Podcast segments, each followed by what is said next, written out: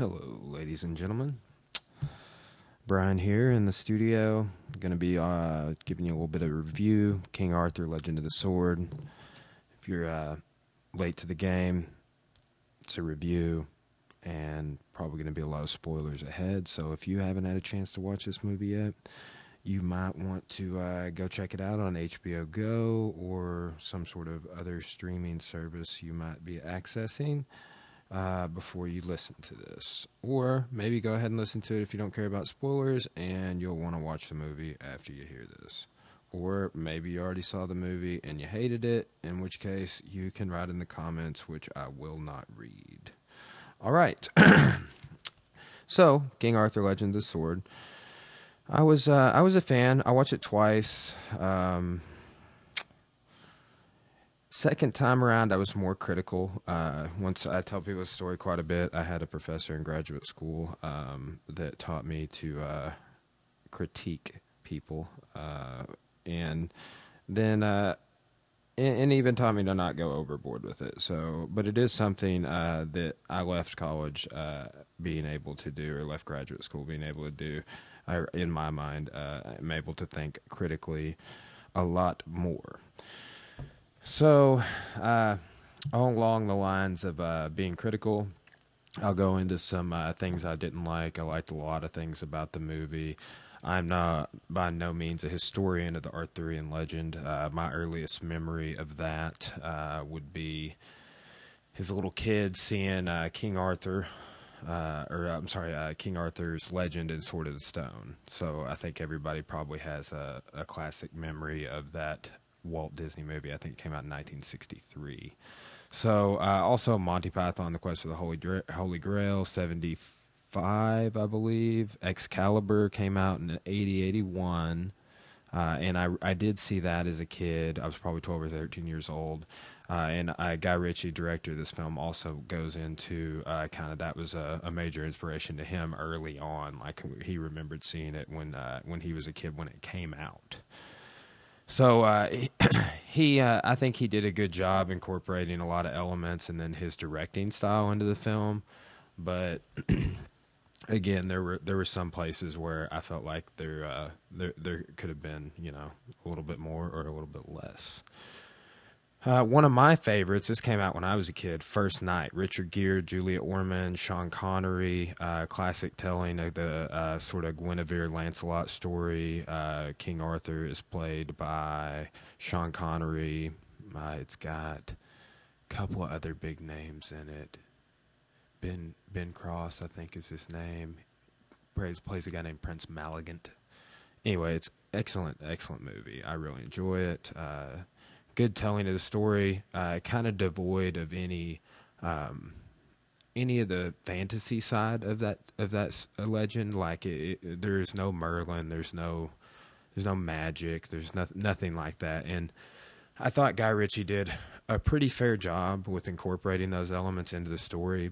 Whereas I felt like another one, um, the Clive Owen King Arthur that came out a few years back. I believe that came out when I was in high school uh, pretty good telling on the movie, and they kind of danced around the magical uh, side of the story or the fantasy side of the story.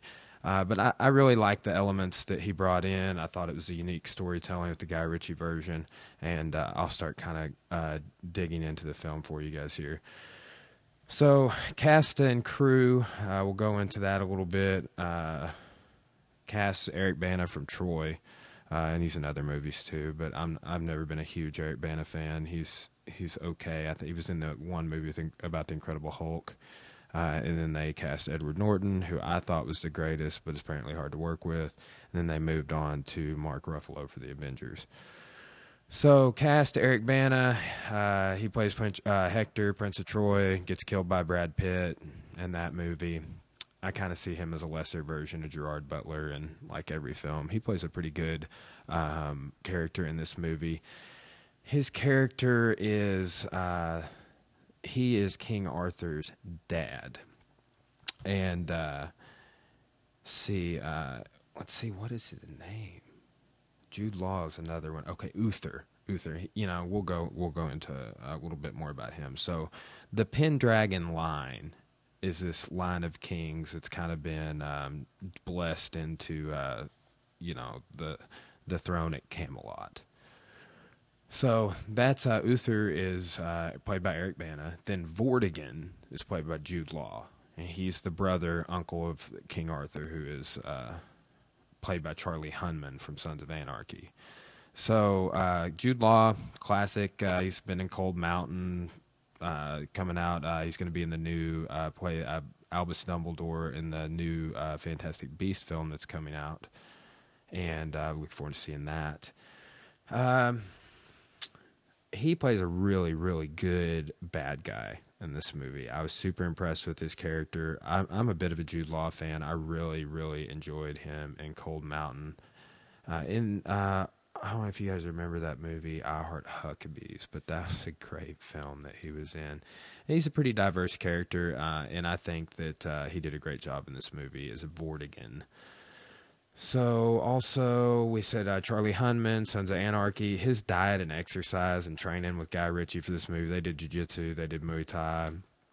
Uh, he he's uh, there's a video out there him talking about his diet and he's just kind of like what he's eating for breakfast, lunch, and dinner. Couple of avocados, the breakfast, fruit, tons of turkey bacon, egg whites, and and some yolks. It's like um, you look into it, he really um, he really got in awesome shape for this movie and was doing like I think he said a thousand squats a day, five hundred push ups a day, hundred pull ups a day, all this crazy stuff, and training jujitsu and kickboxing and or uh, Muay Thai on the side. So fascinating uh, little look if you listen to him that uh, in that video and then watch uh, watch him train uh, watch how ripped he is in the movie. You can you can see a little bit of him training, him giving his what he did to kind of put on that muscle mass and get ready for the film. They filmed this movie for a super long time. So I think uh, Guy Ritchie said it took him like three years to complete. So um, another character I really enjoyed in this movie was um, I never remember how to say this dude's name, but uh, Djimon uh, Hounsou he is the um, guy who plays in Gladiator, Never Back Down, Blood Diamond. Um, super dark complected guy, great actor.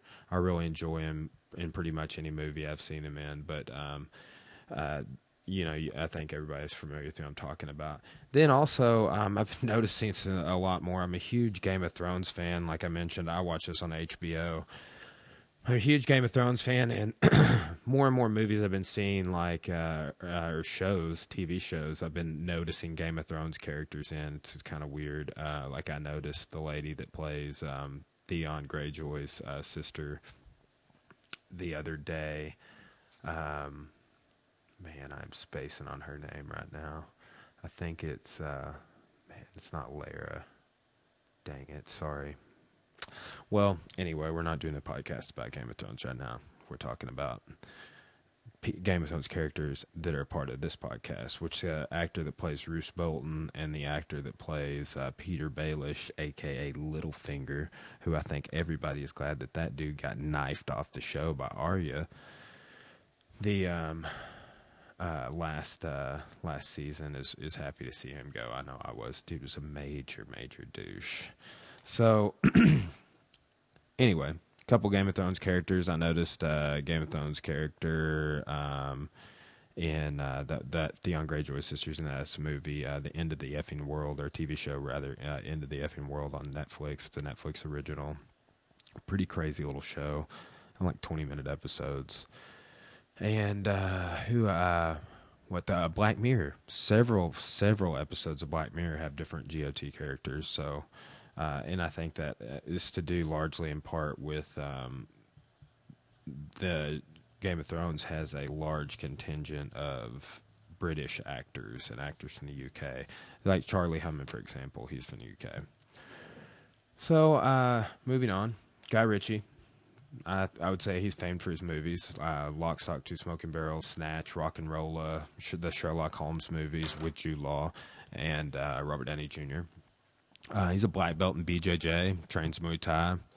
Uh, he's he's talked a little bit um, in interviews about uh, his inspiration uh, from the 1980s uh, rendition of the King Arthur telling, and that that movie being one that played an impression on him. I know that he brought in like the Lady of the Lake later on in this movie, and that's something that I feel like he. Um, was inspired to do by uh, seeing uh, this earlier version, and he, like I said, he really does a good job incorporating some of my favorite elements from some of the other movies that I've seen. But then again, I'm not a historian, as I mentioned, on the elements of the Arthurian legend. Uh, maybe we can have a, an expert in uh, world literature on, which I actually have a friend uh, who I would classify as that, to discuss uh, that on a different spot. So, Guy Ritchie, uh, he, I feel like hit somewhere between Lord of the Rings and the movie The Thirteenth Warrior with this. Also, another recent film I've seen that I would probably watch again. I've thought about watching again. Is uh, is I think it's probably underrated. Is uh, the Last Witch Hunter with Vin Diesel. I thought there were really similar elements from the sort of uh, occult side of that movie that is similar in Thirteenth Warrior and similar in King Arthur. So if you've never seen Thirteenth Warrior, it is badass. You need to check it out. It's got Antonio Banderas uh, is sort of the uh, lead um, protagonist. So check that out. So I think that this this fantasy wise and suspense and everything, all the elements of a good action adventure fantasy film, this falls somewhere between like a Lord of the Rings and a Thirteenth Warrior. So. and why I say that, and, and, maybe also I will throw in like there were a lot of elements of this that reminded me of the movie 300, just in the cinematography and uh, just the some of the, sort of the uh, the battle sequences and things of that nature. So opening scene goes way over the top, and I liked it. I was hooked in on the opening scene. It shows um, these 300 foot elephants. Like first, it shows Camelot and beautiful, and like kind of tells you a story about the mages uh, being sort of have gone rogue and into hiding because this one dude who was a total a hole really f things up for everybody and so this one particular mage, uh, who I'll uh, talk a little bit more about in a second, he is uh, conjured uh, up this crazy battle, and Camelot is uh, like the last hearth of uh, them, like being able to advance and take over pretty much England. So opens with these 300 foot elephants and he said he did this to give him a broad creative license throughout the film. So it took it took him three months to to write. Uh, sorry, three months to uh, write it and three years to make this movie. Snatch took like ten months beginning to end, and I'm pretty sure that's like getting all the way from day one production to the uh, to the theater, if I'm not mistaken. So um, Uther's King of the Britons shows him kind of on looking these elephants coming in. Vortigern standing there right next to him, and uh, it does show um, early on in the film um, Arthur, son of Uther, the born king. He's like just a little kid, maybe like probably less than five years old. I, I can't remember how old they depict him as. Excuse me. So these 300 foot elephants are carrying these crazy balls and chains and spikes and blades, and they're just wiping stuff out and wrecking shop. And guy from Never Back Down is like leading the charge, and those dudes are losing, and they're kind of retreat back. Arthur, Eric Bana, is going to swoop in and save the day unlike he did in Troy when Brad Pitt totally annihilates him. One of the best fight scenes. Uh, I just recently watched that fight scene. Uh, somebody shared it on Facebook and inspired me to want to watch Troy again, which I'm a big fan of that movie, but not a big fan of Eric Bana in general or in that movie. So. these war elephants are riding riding on Camelot, and they have they're, they're carrying um, they're carrying armies sent by these mages. These mages are like in one of these war elephants, and um, Mordred is this lead, like the head mage, just kind of brought all of this uh, up against Camelot, and uh, has caused uh, caused everything to go wrong with like I mean he's defeated everybody.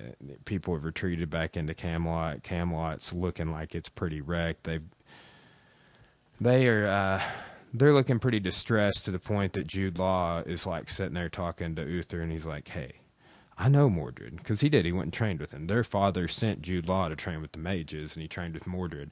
And we'll go into that a little bit more in a second.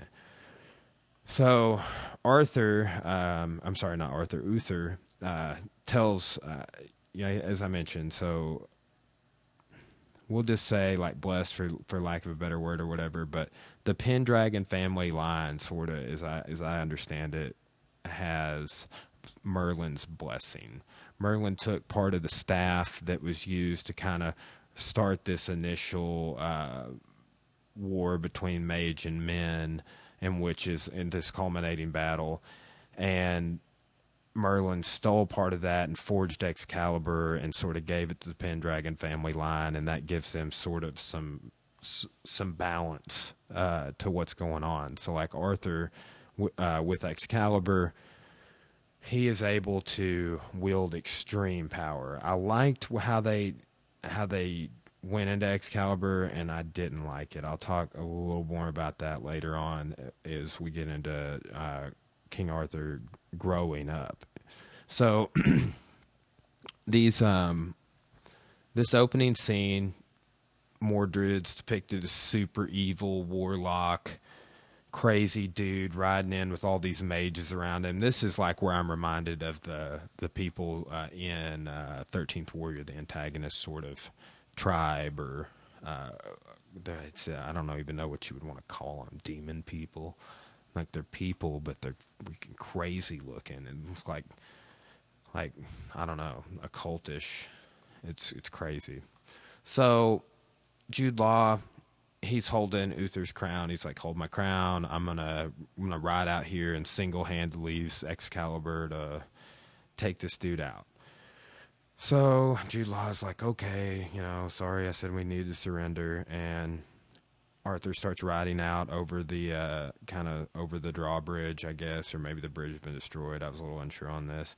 And then just leaps his white horse over, like, so he can, like, jump onto this 300 foot elephant. And the white horse probably falls down to the bottom and dies. I was not happy about that. I was like, dude, you're just going to open up and kill a horse in the first scene, bro? But actually, that was maybe the saddest thing that happened. So, anyway, after the after he um, rides his horse off the edge, he jumps on there, uses Excalibur to go in and kill Mordred, throws his crown, and everything is great, and they live happily ever after, but not really because the thing is, Jude Law's character kind of allied with Mordred to bring about the attack and and create this uh, you know situation. He's pretty much behind it happening because he trained with that guy as I mentioned earlier, and he was envious of Uther on the throne. So after that goes wrong, he um, there's some fighting in this one scene with the king's administration. Littlefinger's there, and um, which I think he's bootstrap Bill. I'll go a little bit into the characters. There was a lot of characters in this movie. Even the second time, I was start I was starting to kind of figure out, okay, that's Rubia. That's the. There's like Arthur has like all these friends when he grows up, and there's like that sect of people, and then there's like the original court, and then there's um, like Jude Law's mistress, and it just there's a lot of characters. So it, we'll go on um, back and forth scene between like Uther and Vortigern. So like uh, there's this fighting on whether or not they're going to keep killing the mages at the at the not round table because it's not a round table yet. We'll go we'll cover that at the end. But um, back and forth sort of scene between Vortigern and Arthur, uh, Uther rather, uh, between him waking up and getting his wife out of bed and them getting Arthur and kind of going through the city. And then there's like Jude Law's down in this crazy moat ringing this bell and this crazy freaking octopus creature with all these weird magical powers and he's all fat and looks like Jabba the Hutt with tentacles. It's wild. And he has like these other little crazy mer women octopus things that freak me out. Really, honestly, I'm I'm kind of cringing thinking about it. So good job with that, uh, Guy Ritchie. So he makes a deal with uh, this crazy octopus man creature thing. To uh, he's going to become a he's going to sacrifice someone he loves into this moat area into uh, this like I guess it's uh, I guess it's a moat. But uh, so there's a coup of Camelot going on. Uther's fleeing through the city. It's flashing back and forth, and Jude Law takes his wife down there and just kills her with the knife to the belly, and then like Arthur like stabs someone with a knife in another scene, and there's this sort of back and forth contrast with the camera, and I thought it was a really good job how they did that with them like going through the city, and then Jude Law like sacrificing his wife, and then it going back to Arthur getting telling his wife to like get the bo- unhook the boat, and he's carrying Arthur, and then it's Jude Law becomes this crazy demon knight with this cradle scythe, and him and Eric Bana have this pretty sick fight sequence. I'm not gonna lie, in which, uh, but like right off the bat, uh, Uther's wife just boom, Jude Law kills her, and then Arthur's in the boat, like all kind of swaddled up, and then um, Uther, Eric Bana fights with Jude Law's demon knight, this crazy you know, like I said, sort of grim reaper type. He's got this cradle scythe, and Excalibur uh, is uh, is really not coming through for him. I was kind of unsure with what the issue was with that, or maybe just like I don't know. Somehow Jude Law able to defeat Arthur, but Arthur kind of like I think he gets wounded. He like throws the sword up, and then it lands like in his back, and then he falls through the dock and sinks to the bo- and like turns to stone and like sinks to the bottom of the moat or the lake and like there the sword is in the stone. So that's where guy ritchie creates the origin of the sword in the stone. This the stone is like basically a petrified arthur but it, it like it turns into this you know larger rock mound of rocks like large like really big rocks. So it's not like it's shaped like uh, uther uh, but so there, the sword in the stone is at the bottom of this body of water. So that's uh, the stage is set. Vortigern takes over Camelot with this military coup. Arthur's in the boat, which floats away and floats down to a little place called Londinium, where he grows, uh, gets found by these prostitutes who are like washing their laundry in the river, and um, you know, the rest is history. So after uh, after this this kind of sequence starts, it shows Arthur getting raised by these prostitutes in a brothel, grows up, gets a street education, learns to fight and defend himself, shows uh, shows his come up pretty much. Him in the fighting pits, him learning martial arts, him getting his money, stacking up these chests of money, hiding this money, starts to become a good fighter. Uh, there's this cool martial arts instructor that said they're doing like uh, they they say at one point they're doing kung fu. Uh, um, I'm sure that this is like a dude they were training Thai boxing and stuff with, but they do some really cool uh, little fight sequences uh, and training montages in this. There's a sequence that I really liked uh, where Arthur's like uh, doing these uppercuts, and it's like right when it first shows Charlie Hunnam, and he is freaking ripped. So uh, it shows kind of his come up in this fast, choppy little Guy Ritchie sequence. That's one thing.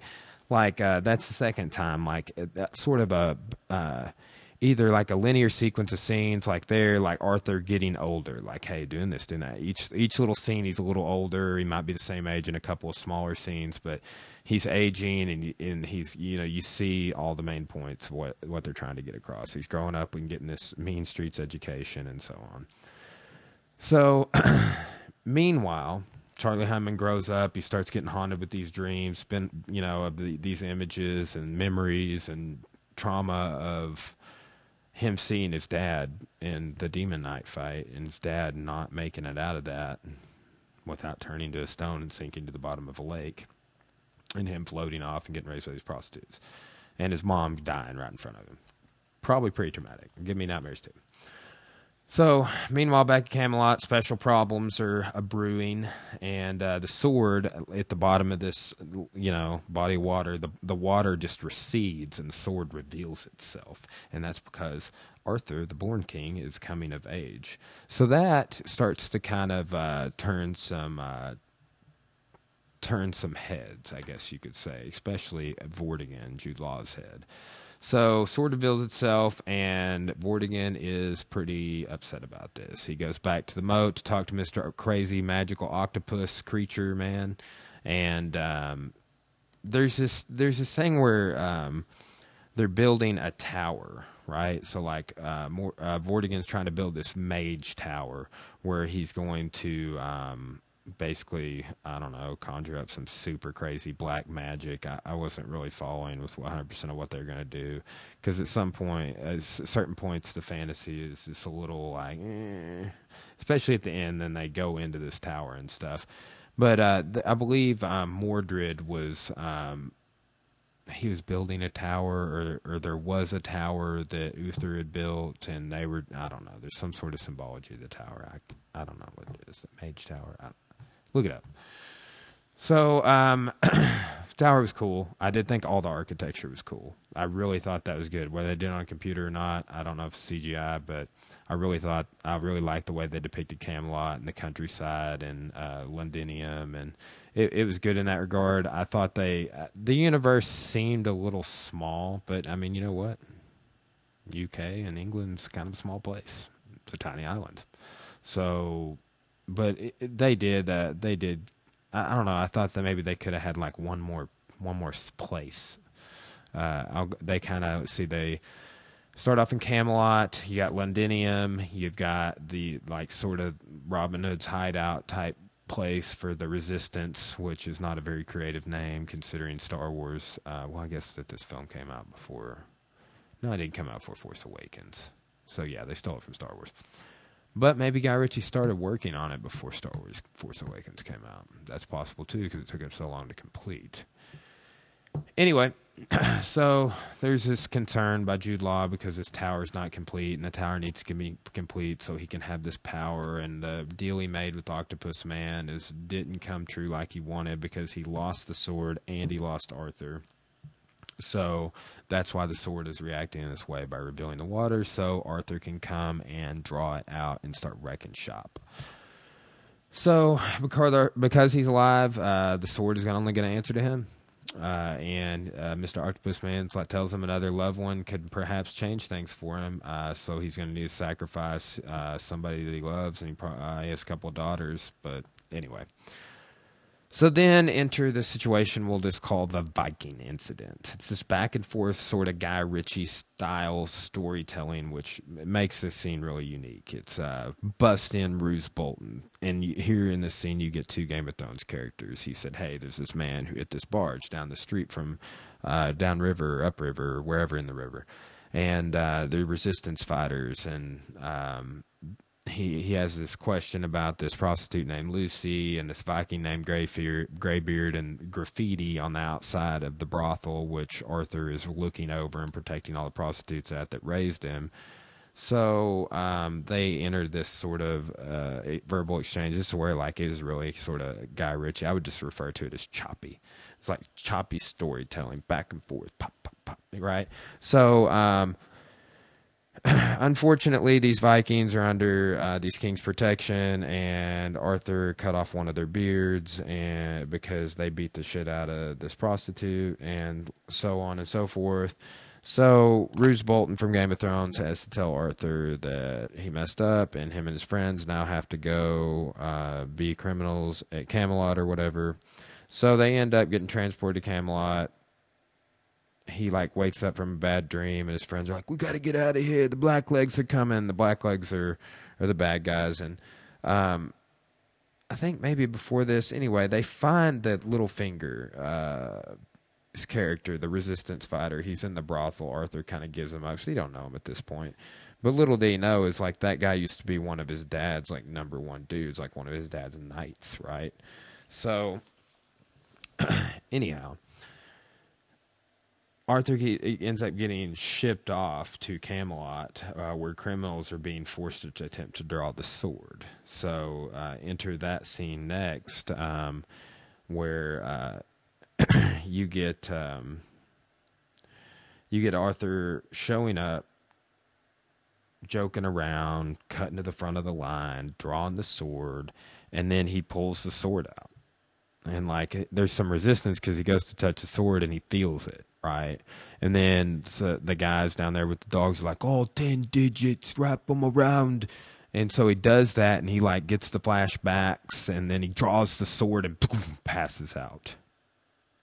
Next, he wakes up um, and Jude Law's talking to him, and Jude Law's impressed about his come up, how how hard that must have been, must have been, and kind of goes into the issue of um, what's going to happen next, which is Jude Law is going to do this. I, I don't know, like this weird display of power in front of all the people, which I really like this scene.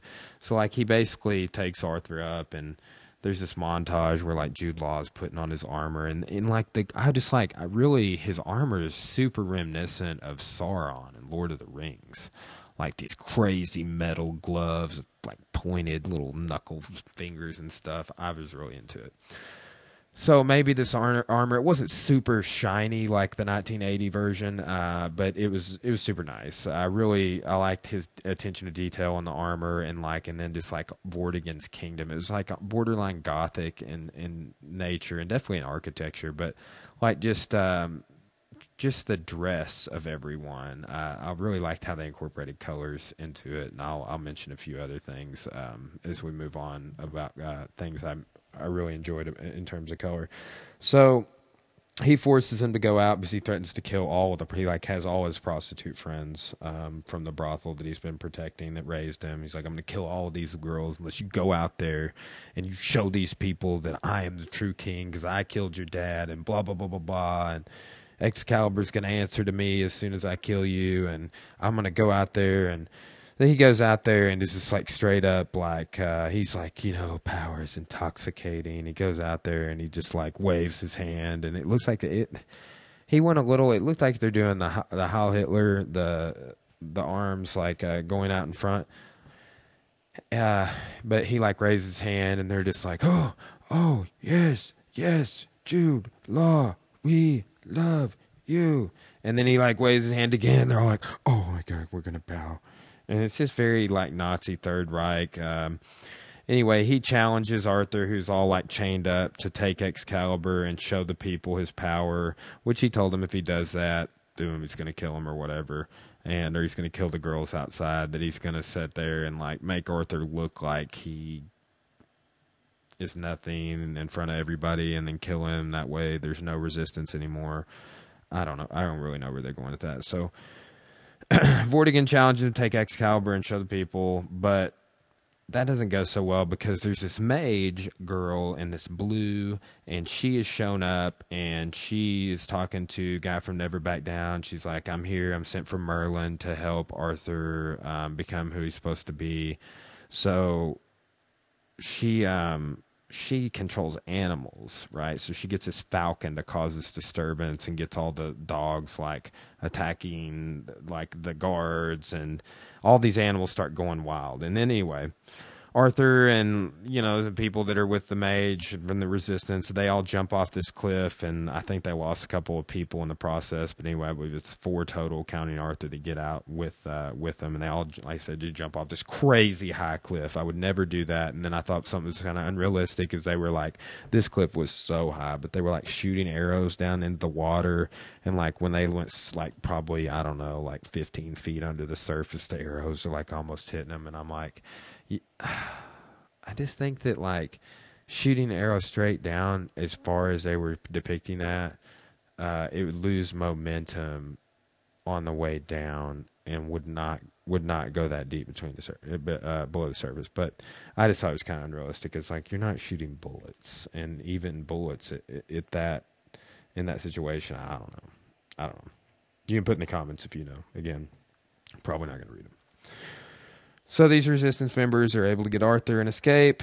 Excalibur's saved. Um, and uh, they start this long journey to the resistance hideout. So that's where the Arthur's like, "Hey, I know about your kind, the mages. You uh, control animals, ha ha ha." And uh, also, one thing I really liked, uh, I meant to mention the first scene was like the music. It's really like, like dark, ominous tones. And then also they kind of get this cool sort of Celtic Irish uh, music coming in. So uh, in this scene, they had this cool sort of you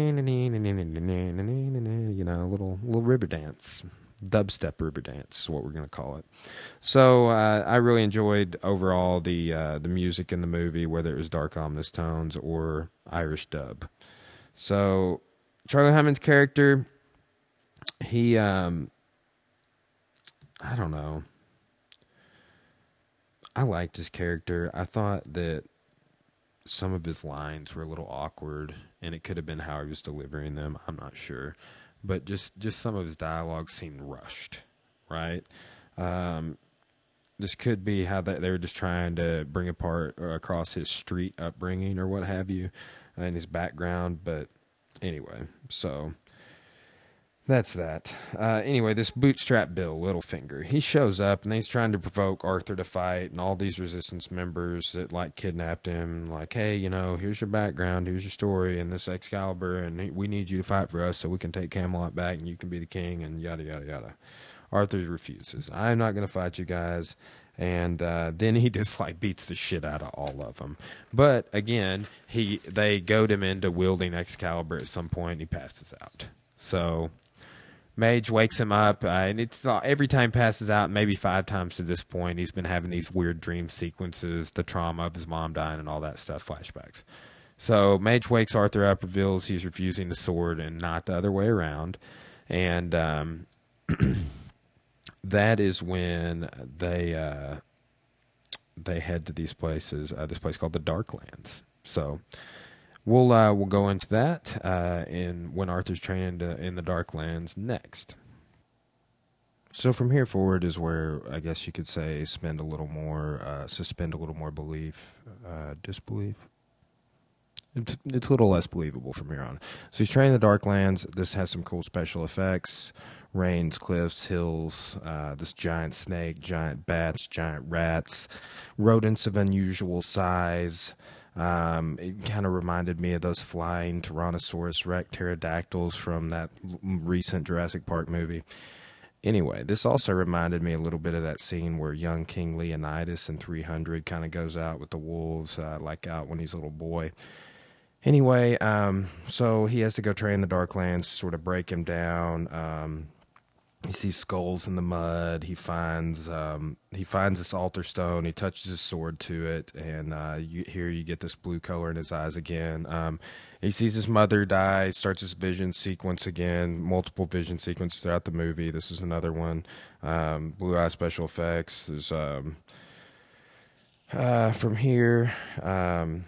He puts both hands on the sword, and Uther pulls his uh, pulls like the sword out of Arthur's hand in this flashback where um, his dad Uther is fighting Vortigern and like cuts Arthur's hands. That could be um, part of his like mental traumatic hang up on wielding the sword with both hands. Um, but uh, so it also shows Uther fall into the water with the sword in his back again. So this little vision sequence here um, also, uh, he kind of flashes to like uh, more uh, Vortigern's uh, mage tower. So, uh, and then flashes back to the Purge of the Mages and this deal that Vortigern makes with uh, Mordred uh, and um, to overthrow the king, Uther. So, this little vision sequence he has, it um, it allows him to sort of get some insight. Now he's going to be able to wield the sword with both hands. He's going to need to get the support of all these barons and powerful families throughout the kingdom if he's going to want to take out Vortigern.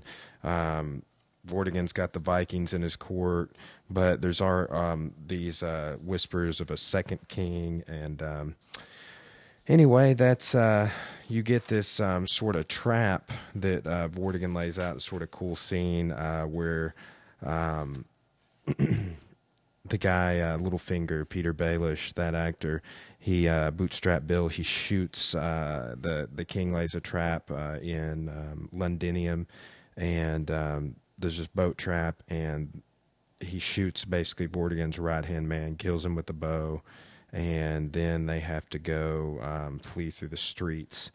So this is uh, this is a pretty cool scene where um, Arthur and his people are fleeing, through the street, streets. Very uh, Guy Ritchie uh, sort of scene where it keeps flashing to their um, flash into the uh, faces of the guys fleeing. Then it kind of flashes uh, to all the action, and they keep run, running into obstacles. Very sort of Guy Ritchie sort of sequence. I thought it was cool. Um, anyway, uh, so let's see here. Um, fight scenes, cool fight scenes in the streets all throughout this one, and then also so uh, they get kind of pinned up where the Asian guy George, the martial arts master, like where he has a little training camp. Uh, sort of in this courtyard, and Arthur uh, wields Excalibur both hands, kills everybody, totally crazy. Um, anyway, so they kind of escape after he does that. Then Vortigern, the Blacklegs, find this safe house. They kill the Blue Boy's dad, um, and Arthur and the others escape in a in a boat and uh, get out and run away. So uh, from that point, um, Arthur kind of wants to, you know, he is still not um, not fully convinced. I guess he tries to run away and throws the sword away. Lady of the Lake carries it to him uh, to this mud puddle and pulls him down and says, "Let me show you what you're." Um, uh, you know, to accept a sword, only you can, you know, only you can do this. Trust the mage. Basically, gives him a little message. Pulls the sword down. Uh, pulls him down through the mud uh, puddle, and uh, so Vortigern. Um, Vortigern basically goes and wipes out everybody that's hiding in the cave. So uh, the mage is, uh, and Arthur they meet back there. Everyone's dead. Uh, New King's right hand man this uh, from uh, is there, and he tells Arthur to kind of come in. Um, and uh, you know, uh, everything will be okay. He'll let people go, I guess. I don't really remember what the conditions he gave him was. So Arthur basically, the mage makes him up some sort of secret potion, and he eats it or drinks it. I don't really remember if it was a liquid or a solid, but he starts tripping balls. So this is pretty cool special effects vision sequence yet again, where he's riding into um, Camelot and um, this fake uh, this falcon carries a snake in. Um, he sees uh, he sees the Blacklegs and the Vortigern's guards, and they look super crazy. So it's a cool little special effects sequence with him sort of like uh, it looks like he's tripping balls. So he gets brought before Vortigern. Then this giant snake eats everybody. Vortigern runs back to the moat, kills his daughter, um, and then becomes the crazy cradle scythe wielding um, death eater, crazy looking thing, and so uh, he says, You have one nephew. He fights, um, Arthur fights with Jude Law, talks to his dad, sees him catch the sword. He's losing, and then he wakes up and, uh, anyway, finds strength in the situation that he's in and basically just beats the shit out of Vortigern and, you know, stabs and kills his uncle, and Mage Tower collapses. And this whole last scene, and really honestly, from the time where he goes straight in the Darklands, where the movie kind of mm, kind of slowed down a little bit for me. In the very end, it shows him building his um, his made uh, sorry he it shows him building a round table. So it shows him kind of like uh, also dealing with the Vikings graybeard that had uh, been with Vortigern that he cut his beard off and anyway so. Uh,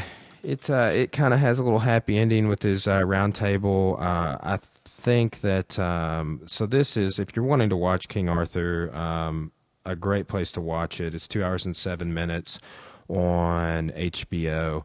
Apparently, there was just a whole ton of stuff that was cut out of the movie, and um, so like a really, really substantial portion of the movie was. Uh, was trimmed like three hours or something. It's supposed to, and it took way longer to make. It didn't do as well in the box office as I guess they thought it was going to do.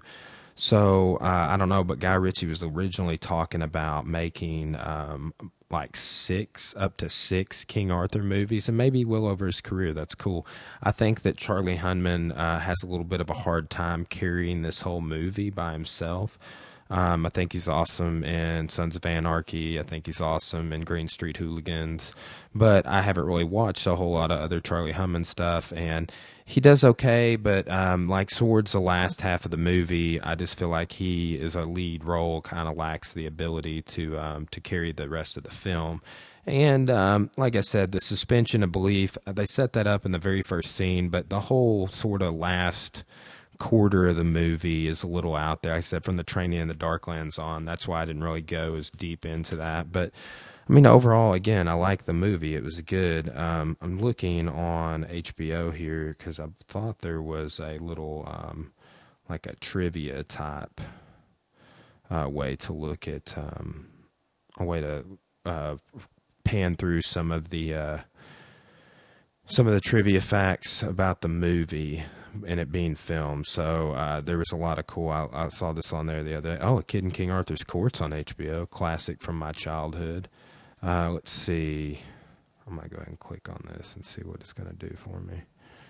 I don't think that's going to be it, but um, HBO Go app. That's what I'm uh, I'm looking at right here. You can uh, you can stream this. Uh, I've just got a Google Chrome set up here in my studio, and a lot of times we'll stream whatever on the TV while we're uh, while we're watching or commenting on things on a podcast. So, uh, but I'm not seeing uh, seeing a way to look at this trivia they had on there the other day. But uh, pretty cool, uh, pretty cool backstory about the movie and some of the some of the filming. That's how I found out that. Um, uh, so much of the film was cut out uh, was by reading that HBO trivia, which is not available today for whatever reason on my device. So, but anyway, hopefully, um, I know it's kind of a spoiler uh, type review. I'll put that in the um, uh, the comments of the parentheticals about that. But uh, thanks for listening. Uh, to after the show, we're going to continue to provide you with additional reviews of TV shows, Netflix originals, movies. Uh, and other things, even uh, you can check out. we've even done commentary on um, seminars on YouTube, like Eggs and Gracie seminars. So subscribe to our YouTube channel. We are also on um, a few different uh, platforms now. Uh, you can listen to us on Spotify. Uh, we've got uh, our podcasts on Spotify, and through Spotify, been put on over to some other newer. Um, newer platforms as well but you can check us out on spotify our, my main host uh, for life unraveled podcast is podbean so you can get an app for podbean on your phone or you can um, you can uh, just go online and download it from there. Uh, so you can access it. But we're on YouTube, of course, Podbean, Stitcher, Spotify, Apple, iTunes podcast app, Player FM, Listen Notes, and Cast Rex. So that is um, the Player FM, Listen Notes, and Cast Rex those are uh, three newer ones we're on through getting accepted to Spotify. So subscribe to uh, the podcast, audio, video, and uh, otherwise, and uh, check out our evolution. Uh, we're just within our between 30 and 40 episodes right now. And goal is to get um, over 100 episodes out in 2018 and by this time next year uh, my goal is actually 250 episodes so stay tuned uh, we'll be posting regularly we have a lot of new uh, podcasts up and we're having guests on regularly. Uh, so listen back, subscribe so you can get notified. Thanks for listening, everybody.